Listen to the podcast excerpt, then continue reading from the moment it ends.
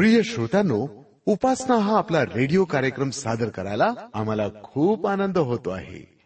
आपण कार्यक्रम लक्षपूर्वक ऐकता आणि तो आपल्याला आवडतो याचा पुरावा म्हणजे आपण पाठवलेली ही हजारो पत्र. मित्रांनो काही तत्वज्ञानी म्हणतात खा प्या आणि मजा करा. पैसे नसतील तर कर्ज काढा पण चैन मात्र निश्चित करा. स्वर्गीय आनंद हवा तर नशा करा. मादक द्रव्यांची किंवा दारूची. पण यांना खरंच सुख शांती मिळते? ही नशा उतरल्यावर नैराश्य विफलताच दिसू लागते.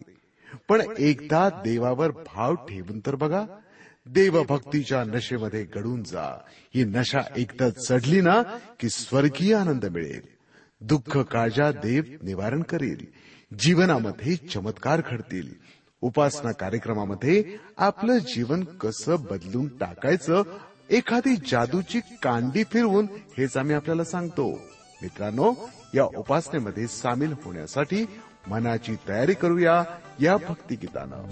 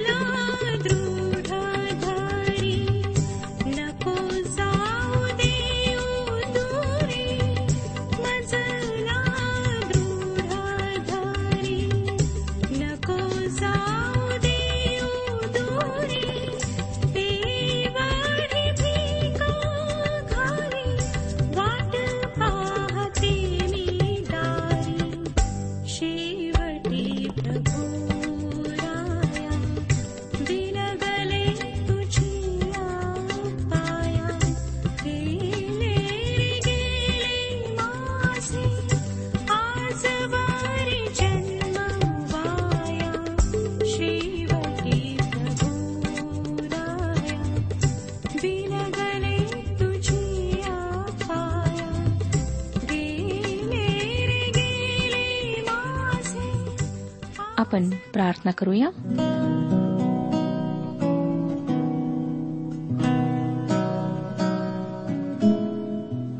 हे आमच्या सर्वसमर्थ पवित्र परमेश्वर पित्या तुझ्या पवित्र नावाचं गौरव करीत आणि तुझ्या नावाचं गुणगान गात आम्ही तुझ्या समक्ष येत आहोत. तुझे आभारी आहोत प्रभू कारण तू हे जीवन आम्हाला लाभू दिलेस. आम्हाला सर्व आशीर्वादांनी तू तृप्त केलेस. तरी सुद्धा अनेक ह्या जगामध्ये आहेत जे गरीब अवस्थेमध्ये आहेत दुखी आहेत निराश आहेत आर्थिक रूपाने भयंकर अशा परिस्थितीतून जात आहेत. प्रभू तू सर्वांवर दया कर. अनेक अपंग आहेत बिछाण्याला खिळलेले आहेत वृद्ध आहेत ज्यांचं कोणीच नाही जे निराधार आहेत निराश्रित आहेत. अशा सर्वांवर तू दया कर. आजच्या वचनाच्याद्वारे आम्हातील प्रत्येकाशी बोल. हे वचन समजण्याकरिता आमचं मार्गदर्शन कर. प्रत्येक कुटुंबावर आशीर्वाद पाठव. ज्यांना नोकरी नाही त्यांना नोकरी लागू दे प्रभू. आणि जे भयंकर अशा आजारांनी पीडित आहेत त्यांच्यावर कृपादृष्टी करून आपल्या हाताने त्यांना स्पर्श कर. त्यांना आरोग्य दे. आजची ही वेळ आमच्याकरिता आशीर्वादाची अशी होऊ दे. तुझ्याच प्रिय आणि गोड नावात मागितले आहे म्हणून तो ऐक. आमेन. श्रोत्यानो मागच्या कार्यक्रमामध्ये रोमकरासपत्रे ह्याच्या पंधराव्या अध्यायाच्या एक ते सहा वचनांवर आम्ही विचार केला होता. आम्ही पाहिलं होतं श्रोत्यानो की कशा प्रकारे जे विश्वासामध्ये कमजोर आहेत अशक्त आहेत त्यांना सशक्त करण्याकडे आम्ही त्यांची मदत करावी. त्यांना आम्ही विश्वासामध्ये खंबीर करावे. इतकेच नाही परंतु त्यांच्याकरिता आम्ही सर्व सहन करण्याकरिता तयार असावे. सातवं वचन पुढे सांगतं म्हणून देवाच्या गौरवाकरिता ख्रिस्ताने तुमचा आमचा स्वीकार केला तसा तुम्हीही एकमेकांचा स्वीकार करा. देव मनुष्याचा स्वीकार करतो. दुर्बळ आणि सशक्त दोन्ही प्रकारच्या लोकांचा त्याने स्वीकार केलेला आहे आणि तो स्वीकार करीत आहे. ज्या प्रकारे तो श्रीमंतांचा स्वीकार करतो गरिबांचाही करतो. यहुदी आणि परराष्ट्रीय ह्यांचाही तो स्वीकार करतो. श्रोत्यानो जेव्हा आम्ही ख्रिस्ताला जीवनामध्ये स्वीकारतो तारणारा म्हणून त्याच्यावर विश्वास ठेवतो तेव्हा परमेश्वर ख्रिस्तामुळेच मनुष्याचा स्वीकार करतो आमचा स्वीकार करतो. आता सशक्त आणि अशक्त ह्यांनी एकमेकांचा स्वीकार करावा आणि त्याद्वारे त्यांनी देवाचे गौरव करावे ह्याबद्दल पॉल सांगत आहे. आणि हा प्रत्येक विश्वासणाऱ्याच्या जीवनाचा प्रमुख उद्देश असायला हवा. पुष्कळदा काय होतं की आम्ही जेव्हा आमच्या सहवासात अशक्त लोक येतात जे विश्वासामध्ये कमजोर आहेत असे लोक येतात तेव्हा आम्ही त्यांचा स्वीकार करीत नाही. कारण आम्ही त्यांच्यापेक्षा स्वतःला फार वरचढ असे समजतो. आज आमच्या समाजामध्ये लहान लहान गोष्टींमुळे बरेच मतभेद आहेत. आम्ही त्यामुळे एकमेकांशी संगती करीत नाही. स्वतःला दुसऱ्यांहून चांगले समजू लागतो. आमचे विचार एकमेकांशी जुळत नाहीत. परंतु तरीसुद्धा जर मुख्य उद्देशाविषयी आम्ही एकमत आहोत तर आम्हाला दुसऱ्या विश्वासणाऱ्यांचा स्वीकार करायचा आहे. ज्या प्रकारे येशू ख्रिस्ताने देवाच्या गौरवासाठी आमचा स्वीकार केला. आम्हाला आपसी मतभेद दूर करायचे आहेत. लहान लहान गोष्टींना आमच्या जीवनातून आम्हाला काढायचे आहे जेणेकरून आमच्यामध्ये एकता दिसावी. श्रोत्यानो जेव्हा आम्ही परमेश्वराच्या सहवासात असतो आणि त्याच्या संगती चालतो तेव्हा आम्ही त्याचे गौरव पाहू शकतो. आणि तेव्हाच आम्ही सर्व एकमताचे बनू शकतो. आम्हाला बऱ्याच गोष्टींमध्ये बदल करायचा आहे. आम्ही सर्वजण एक दिवस बदलणार आहोत. आम्ही परमेश्वराच्या प्रतिमेमध्ये बदलणार आहोत. आम्ही त्याच्या सारखे होणार आहोत. आणि त्यावेळेला आमच्यामध्ये मतभेद राहणार नाहीत. आम्ही एकमेकांशी सहमत असणार आहोत.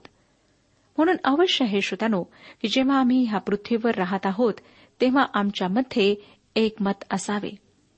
ह्या सत्याच्या दृष्टिकोनातून आम्हाला ज्या गोष्टींमध्ये आम्ही एकमत आहोत त्यावर लक्ष केंद्रित करायचे आहे.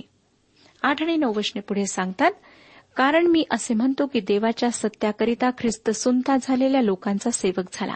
असे की पूर्वजास दिलेली अभिवशने त्याने निश्चित करावी आणि परराष्ट्रीयांनी त्याच्या दयेमुळे देवाचे गौरव करावे. शास्त्रात असे लिहिले आहे की म्हणून परराष्ट्रीयांमध्ये मी तुझे स्तवन करीन व तुझ्या नावाचे स्तोत्र गाईन.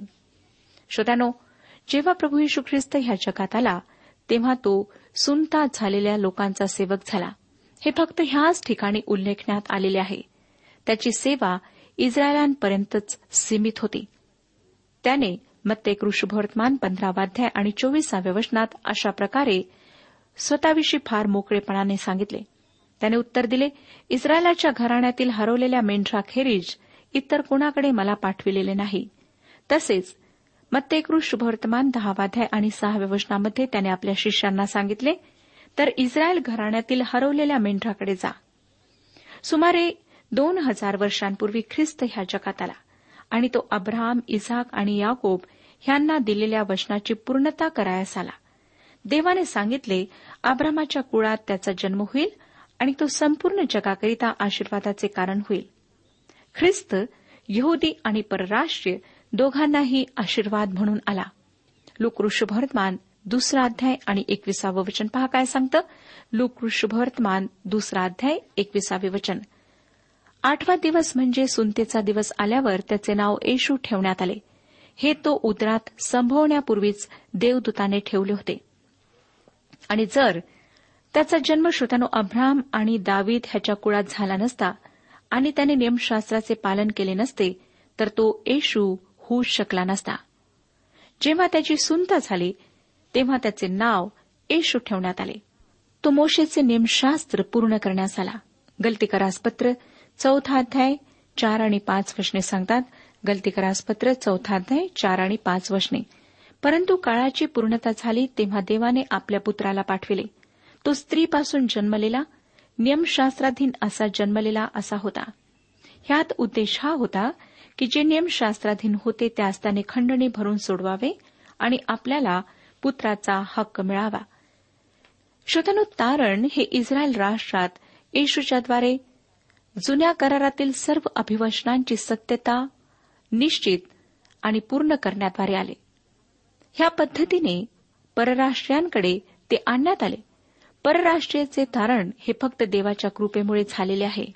परराष्ट्रीयांच्या पूर्वजांना देवाने कधीही कोणतीही वचन दिले नव्हते अभिवचन दिले नव्हते. अब्राम इसाक आणि याकोब ह्यांना आश्वासने दिलीत. यहद्यांच्या पूर्वजांना दिलेल्या अभिवचनांची निश्चिती करण्याकरिता ख्रिस्त आला. येशू ह्यासाठी जगात आला की त्याच्याद्वारे परराष्ट्रीयांना देवाची कृपा प्राप्त व्हावी. परराष्ट्रीयांनी ह्यासाठी देवाचे गौरव करायला पाहिजे. मी देवाचे उपकार मानते श्रोतानो की त्याने माझ्या पूर्वजांसाठी शुभवर्तमान दिले. ते तसे पाहिले तर मूर्तीपूजक आणि जंगली होते. देवाची कृपा प्राप्त करण्याजोगे त्यांनी काहीच केलेले नव्हते परंतु देवाने स्वतःच्या प्रेमामुळे त्यांच्यावर कृपादृष्टी केली. ह्याद्वारे जुन्या करारातील चार संदर्भांचा परिचय होतो जिथे सांगण्यात आले आहे की परराष्ट्रीयांनी देवाची स्तुती करावी. स्तोत्रसहिता अठरावाध्याय एकोणपन्नास वचनामध्ये असे लिहिण्यात आले आहे स्तोत्रसहिता अठरा एकोणपन्नास वचन म्हणून हे परमेश्वरा मी राष्ट्रामध्ये तुझे स्तवन करीन.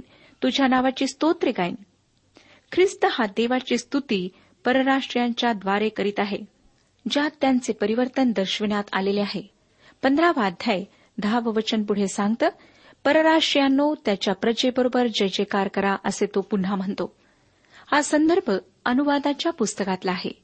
अनुवादाचे पुस्तक बत्तीसावा अध्याय आणि त्रेचाळीसावं वचन सांगतं अनुवादाचे पुस्तक बत्तीसावा अध्याय त्रेचाळीसावे वचन. राष्ट्रांनो त्याच्या प्रजेचा जय जयकार करा.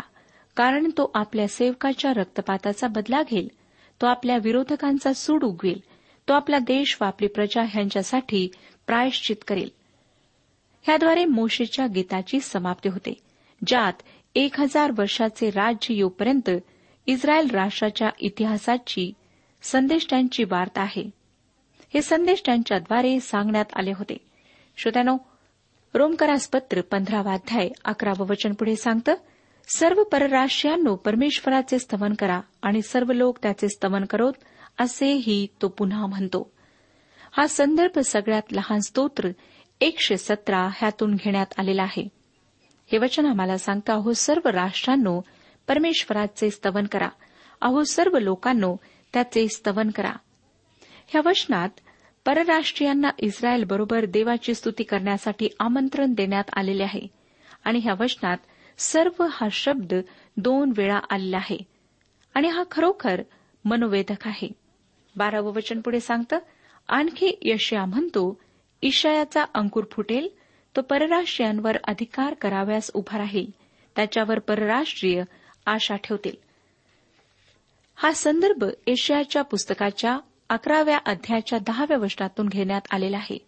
हे वचन सांगतं त्या समय असे होईल की राष्ट्रांकरिता ध्वजवत उभारलेल्या ईशायाच्या धुमाऱ्याला राष्ट्रे शरण येतील. त्याचे निवासस्थान गौरवयुक्त होईल. जरी श्रोत्यानो मसिहाचा जन्म दाविदाच्या वंशावळीत झालेला असला तरीही तो परराष्ट्रीयांवर सुद्धा राज्य करेल. ह्या ठिकाणी आम्हाला देवाचा उदात्त हेतू पाहाव्यास मिळतो. तो असा की परराष्ट्रीयांनी सुद्धा ख्रिस्ताकडे यावे. काही लोक पवलाच्या दिवसात ख्रिस्ताकडे आलेत. मोठ्या आनंदाच्या दिवसासाठी ते प्रथम फळ असे झाले. लक्षात ठेवा पॉल रोमकरास पत्र लिहित आहे आणि रोम येथील मंडळी ही बहुतांशी परराष्ट्रीयांची मंडळी होती ज्याप्रमाणे आज आपल्या मंडळ्या आहेत. नंतर तेराव्या वचनात तो काय म्हणतो पहा? आता आशेचा देव विश्वास ठेवण्यामुळे तुम्हाला संपूर्ण आनंदाने व शांतीने भरो. अशाकरिता की तुम्हाला पवित्र आत्म्याच्या सामर्थ्याने विपुल आशा प्राप्त व्हावी. आशेचा देव हे देवाचे नवे नाव आहे. हे नाव रोमांचकारिक आहे? कारण विश्वास करणाऱ्या अंतकरणांना येथेच जेव्हा ते वादळात सापडतात तेव्हा आश्रयाच्या खडकाखाली आश्रय मिळतो. आशेचा देव विश्वास ठेवण्यामुळे आम्हाला संपूर्ण आनंदाने आणि शांतीने भरतो. रोमकारास पत्राच्या अध्ययनाने आपल्यासाठी हेच करावयास हवे. मला खात्री आहे श्रोत्यानो की त्याने आपणास आनंद आणि शांती पुरवली आहे ज्यामुळे त्याच्यावर आपला विश्वास दृढ झाला आहे. माझ्या प्रिय श्रोत्यानो माझी अशी श्रद्धा आहे की त्याच्याद्वारे तुमच्या जीवनात आशा आणि सामर्थ्य भरपुरीने यावे. हा आशीर्वाद आहे ज्याच्याद्वारे रोमकरास पत्राच्या धर्मसिद्धांताच्या भागाचा शेवट होत आहे. आता आपण पुढच्या भागाकडे पाहूया. रोमकरासपत्र पंधरावा अध्याय. पॉलाची वैयक्तिक साक्ष पुढे सुरू राहत आहे. ह्या ठिकाणी पॉल पुन्हा परराष्ट्रांकरिता प्रेषित आहे हे मनी धरून आपली वैयक्तिक साक्ष सुरू ठेवित आहे. आपणाला आठवत असेल की त्याने ह्या अध्यायाची सुरुवात अगदी खाजगी व्यक्तिगत पद्धतीने केली होती. आता तो सिद्धांताचा भाग सोडून वैयक्तिक गोष्टी सुरू करीत आहे ज्या प्रकारे त्याने ह्या पत्राला सुरू करीत असताना वापरल्या होत्या ज्यामध्ये त्याने रोमला जाण्याची इच्छा दर्शविली होती. रोमकरासपत्र पहिला अध्याय आणि दहाव्या वचनात आम्ही वाचले होते ह्याविषयी देव माझा साक्षी आहे. त्या देवाची सेवा मी आपल्या आत्म्याने त्याच्या पुत्राच्या सुवार्तेच्या कार्यात करतो. आता तो काय सांगतो ते ऐका. चौदावं वचन पुढे सांगतं बंधुजन हो तुम्ही चांगुलपणाने भरलेले सर्व प्रकारच्या ज्ञानाने संपन्न झालेले व एकमेकांना बोध करावयाला समर्थ आहात अशी तुम्हाविषयी माझी स्वतःची ही खात्री झाली आहे. मला वाटतं श्रोत्यानो की हा सगळ्यात चांगला भाग आहे. ह्या वचनाच्याद्वारे पॉल सैद्धांतिक भागात रोमी लोकांशी मनमोकळेपणाने आणि धैर्याने बोलण्यासाठी फार प्रेमळपणे खेद प्रकट करताना दिसतो. तो मंडळी संबंधी बोलत आहे. ह्याचा अर्थ असा नाही की रोम येथील मंडळी ज्ञानात आणि चांगुलपणात कमी होती. ह्याच्या उलट त्यांच्यामध्ये असलेला चांगुलपणा आणि सर्व प्रकारच्या ज्ञानामुळे पावलाचे अंतकरण भारावून गेले. आणि ते खरोखर आश्चर्यकारक नाही काय? त्याने रोमकरास पत्र लिहिले आणि त्याच्याद्वारे तो आपल्याशी ह्या महत्त्वाच्या मुद्द्यावर बोलत आहे. माझ्या प्रिय श्रोत्यानो तुमच्या ख्रिस्ती जीवनाच्या वाढीसाठी रोमकरास पत्र समजून घेणे फार महत्त्वाचे आहे. रोमकरास पत्र समजणे हे आवश्यक आहे. ज्यामुळे आमच्या ज्ञानात मोलाची भर पडते. प्रत्येक ख्रिस्ती व्यक्तीने रोमकरासपत्र हे पुस्तक समजून घेण्याचा प्रयत्न केला पाहिजे. त्यासाठी कष्ट घ्यायला पाहिजेत कारण ह्या पुस्तकाच्याद्वारे विश्वासणाऱ्यांचा विश्वास दृढ होण्यास मदत होते. पौलाने अतिशय नम्रपणे आणि गोड भाषेत त्यांचे विश्लेषण केलेले आहे. आणि हे सर्व जरी देवाकडून त्याला प्राप्त झालेले होते तरी अगदी सामान्य माणसाप्रमाणे पॉल आम्हाला ते देवाच्या गौरवासाठी सांगण्याचा प्रयत्न करीत आहे. पंधरा आणि सोळा वशने पहा. तरी मला देवापासून प्राप्त झालेल्या कृपेमुळे मी तुम्हाला आठवण देऊन थोडे बहुत अधिक धैर्याने लिहिले आहे. ती कृपा अशी की मी परराष्ट्रीयांसाठी येशू ख्रिस्ताचा सेवक होऊन देवाच्या सुवार्तेचा याजक व्हावे. अशासाठी की परराष्ट्रीय हेच अर्पण पवित्र आत्म्याने शुद्ध होऊन मान्य व्हावे. जेव्हा पॉल म्हणतो मी लिहिलेले आहे ह्याचा संदर्भ तो रोमकरास पत्र ह्याच्याच संबंधाने म्हणत आहे. ह्या पत्रामध्ये धीराविषयी तो लिहित आहे आणि त्याच्याद्वारे तो त्याच्या साहसाच्या सत्यतेचे स्पष्टीकरण देऊन त्यांना स्मरण करून देत आहे की तो परराष्ट्रीयांचा प्रेषित आहे. त्याला देवाकडून जो अधिकार मिळाला जे कार्य त्याच्यावर देवाच्या कृपेने सोपविण्यात आले होते त्या अधिकाराचा उपयोग तो रोमी रहिवाशांना लिहित असताना करीत आहे. तो त्यांचे मार्गदर्शन करीत होता. ह्या वाक्यामुळे पौलाच्या लिखाणाला एक वेगळेच महत्त्व प्राप्त झालेले आहे. लेवी मंदिरातील उपासनेकरिता जी भाषा वापरीत तीच भाषा वापरून तो हे दर्शवित आहे की तो शुभवर्तमान प्रचार करणारा एक सेवक आहे. परराष्ट्रीय हे स्वीकारार्थी आहे. त्यांचा स्वीकार करण्यात आलेला आहे. ह्याला कोणत्याही नियमांचे किंवा धर्माचे बंधन नाही. त्यांचा स्वीकार फक्त येशू ख्रिस्ताच्याद्वारे जसे पौलाने सांगितले तसा करण्यात आला. आता वचन आम्हाला सांगतं की पवित्र करण्यात आले. पवित्र आत्मा हा परराष्ट्रीयांच्या अंतकरणात सुद्धा वास करतो. जी परराष्ट्रीय विश्वासणारे आहेत त्यांच्या अंतकरणात पवित्र आत्म्याने कर्नेल्यपासून वास करण्यास सुरुवात केली. पवित्र करण्याचे कार्य प्रथम यहुदी आणि नंतर परराष्ट्रीयांमध्ये तेव्हा सुरू होते ज्या क्षणी विश्वासनारात परिवर्तन घडून येते आणि पवित्र आत्मा त्या व्यक्तीमध्ये पूर्णपणे आपला वास स्थापित करतो. त्या व्यक्तीला आपल्या ताब्यात घेऊन त्यामध्ये तो वास करण्यास सुरुवात करतो. पौलाने शुभवर्तमान सांगितले परंतु ज्यावेळेस त्यांनी विश्वास केला तेव्हा देवाने त्यांना पवित्र आत्मा दिला. विश्वास ठेवला त्यावेळेस त्यांना पवित्र आत्मा प्राप्त झाला. आपण हे लक्षात ठेवायला पाहिजे श्रोतानो. की पॉल हा परराष्ट्रांचा एक विशेष प्रकारे प्रेषित होता. त्याला विशेष प्रकारचे ज्ञान आणि दान देण्यात आलेले होते आणि त्या सर्वांचा उपयोग पौलाने परराष्ट्रीयांना सुवार्ता सांगण्यासाठी केला. त्याच्याद्वारे त्यांना देवाकडे वळविण्याचा त्याने प्रयत्न केला. ह्या सर्व प्रकरणाशी पूर्णपणे एकरूप होणे हे आम्हाला आजच्या परिस्थितीत शक्य नाही. तरीही आम्ही परराष्ट्रीय होण्याच्या नात्याने ह्या सर्व गोष्टीत प्रवेश करू शकलो ज्या गोष्टींकडे संकेत केल्या जात आहे. माझ्या प्रिय श्रोत्यानो जर तुम्ही कधीही पावलाच्या प्रेषितपणाबद्दल देवाचे आभार मानले नसतील तर ह्या क्षणी आपणाजवळ संधी आहे. आताच आभार माना. कारण पावलाने ज्या प्रकारे सुवार्ता सांगितली ज्या प्रकारे त्याने परमेश्वराची सेवा केली ती खरोखर अवर्णनीय आहे. देवाने आम्हाला पॉल दिला आहे आणि म्हणूनच रोमकरासपत्र हे पुस्तक आम्ही वाचायला हवे. तर सतरावं वचन पहा काय सांगतं? ह्यावरून देवाच्या गोष्टी संबंधाने ख्रिस्त येशूविषयी मला अभिमान वाटतो. पौलाने फार साहसाने धीराने रोम येथील मंडळीला हे पत्र लिहिले. आणि असं वाटतं की त्याला त्याबद्दल खंत सुद्धा वाटत होती. कारण त्याने ओळखले होते की रोममधील संतांना त्याच्या मार्गदर्शनाची कदाचित आवश्यकता नाही. इतके असूनही त्याने मोठ्या आत्मविश्वासाने त्यांना लिहिले. यामध्ये व्यक्तिगत धारणा नाही. तो येशू ख्रिस्ताचा सेवक होता. तो ख्रिस्ताची इच्छा पूर्ण करीत होता. आणि हे पाहणे फार महत्त्वाचे आहे. श्रोतनो आम्ही एक गोष्ट लक्षात ठेवायला हवी की जे देवाचे सेवक आहेत त्यांना कधीच गर्व असायला नको. त्यांच्या स्वभावात गर्व नावाची गोष्ट दिसायला नको. आम्ही सल्ला देण्यास उतावळे न होता ती जागा घेण्यास तयार असावे की फक्त येशू ख्रिस्ताची आम्ही सेवा करीत आहोत आणि सर्व गोष्टींवर त्याचा अधिकार आहे आमचा नाही. सर्व गोष्टींसाठी त्याला श्रेय मिळायला हवे. बरेचदा आम्ही सेवा तर करतो परंतु प्रत्येक वेळेला स्वतःकडे त्याचे श्रेय घेतो. लोकांनी आमची स्तुती करावी आमची प्रशंसा करावी.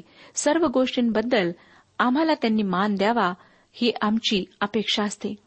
परंतु श्रोतांनो पौलाच्या जीवनातून आम्हाला दिसतं की पौलाने स्वतःला काही न समजता प्रत्येक वेळेला ख्रिस्ताचे नाव उंचावले.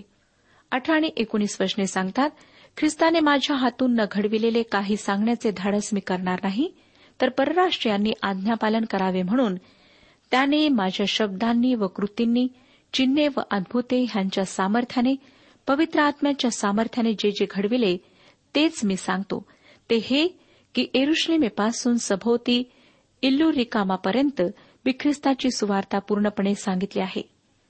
पॉल ह्या भागात काहीतरी अत्यंत महत्त्वाचे असे सांगत आहे. जर आम्हाला पौलाला पूर्णपणे समजून घ्यायचे आहे तर ह्याकडे काळजीपूर्वक आम्ही लक्ष द्यायला हवे. श्रोतानो पौलाने जे काही केले त्या सर्वांमध्ये त्याने ख्रिस्ताला आदर मान सन्मान दिला आणि संपूर्ण श्रेय त्याने ख्रिस्ताला दिले. आणि तो म्हणतो की ह्या सर्वांच्या सामर्थ्याने पवित्र आत्म्याच्या सामर्थ्याने जे जे घडविले तेच मी सांगतो. त्याने संपूर्ण क्षेत्रामध्ये प्रभू येशूची सुवार्ता सांगितली. आज आम्ही कोणत्या प्रयत्नात आहोत? काय स्वतःचे नाव मोठे व्हावे? लोकांनी आमची वाहवा करावी? किंवा ख्रिस्ताच्या नावाची वाहवा व्हावी? ख्रिस्ताचे नाव जगाच्या कानाकोपऱ्यात जावे? हा आमचा उद्देश आहे.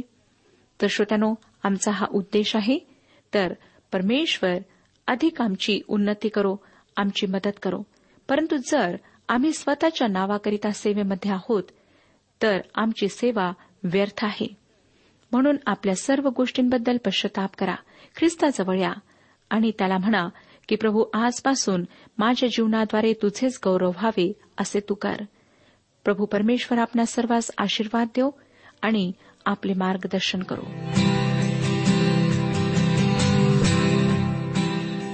आजच्या उपासना कार्यक्रमात परमेश्वराच्या जिवंत वचनातून मार्गदर्शन आपण ऐकलं. आजच्या या वचनातून आपणास काही आशीर्वाद मिळाला असेल यात काही शंका नाही. सुदैव जीवनविषयक काही शंका असल्यास किंवा काही प्रश्न असल्यास किंवा काही प्रार्थना निवेदन असल्यास पत्राद्वारे आम्हाच अवश्य कळवा. आम्हाला अगदी आनंदच होईल. पत्र व्यवहारासाठी आमचा पत्ता लिहून घ्यावा. कार्यक्रम उपासना पोस्ट बॉक्स क्रमांक एक शून्य दोन बेझनबाग नागपूर पिनकोड क्रमांक चार चार शून्य शून्य शून्य चार. आमचा ईमेल अॅड्रेस आहे Marathi T T B at radio eight eight two dot com. Email address पुन्हा एकदा ऐका Marathi T T B at radio eight eight two dot com. बरं तर आता इथंच थांबूया कारण आपल्या कार्यक्रमाची वेळही संपत आलेली आहे. पुन्हा आपली भेट आपल्या पुढल्या कार्यक्रमात तोपर्यंत नमस्कार.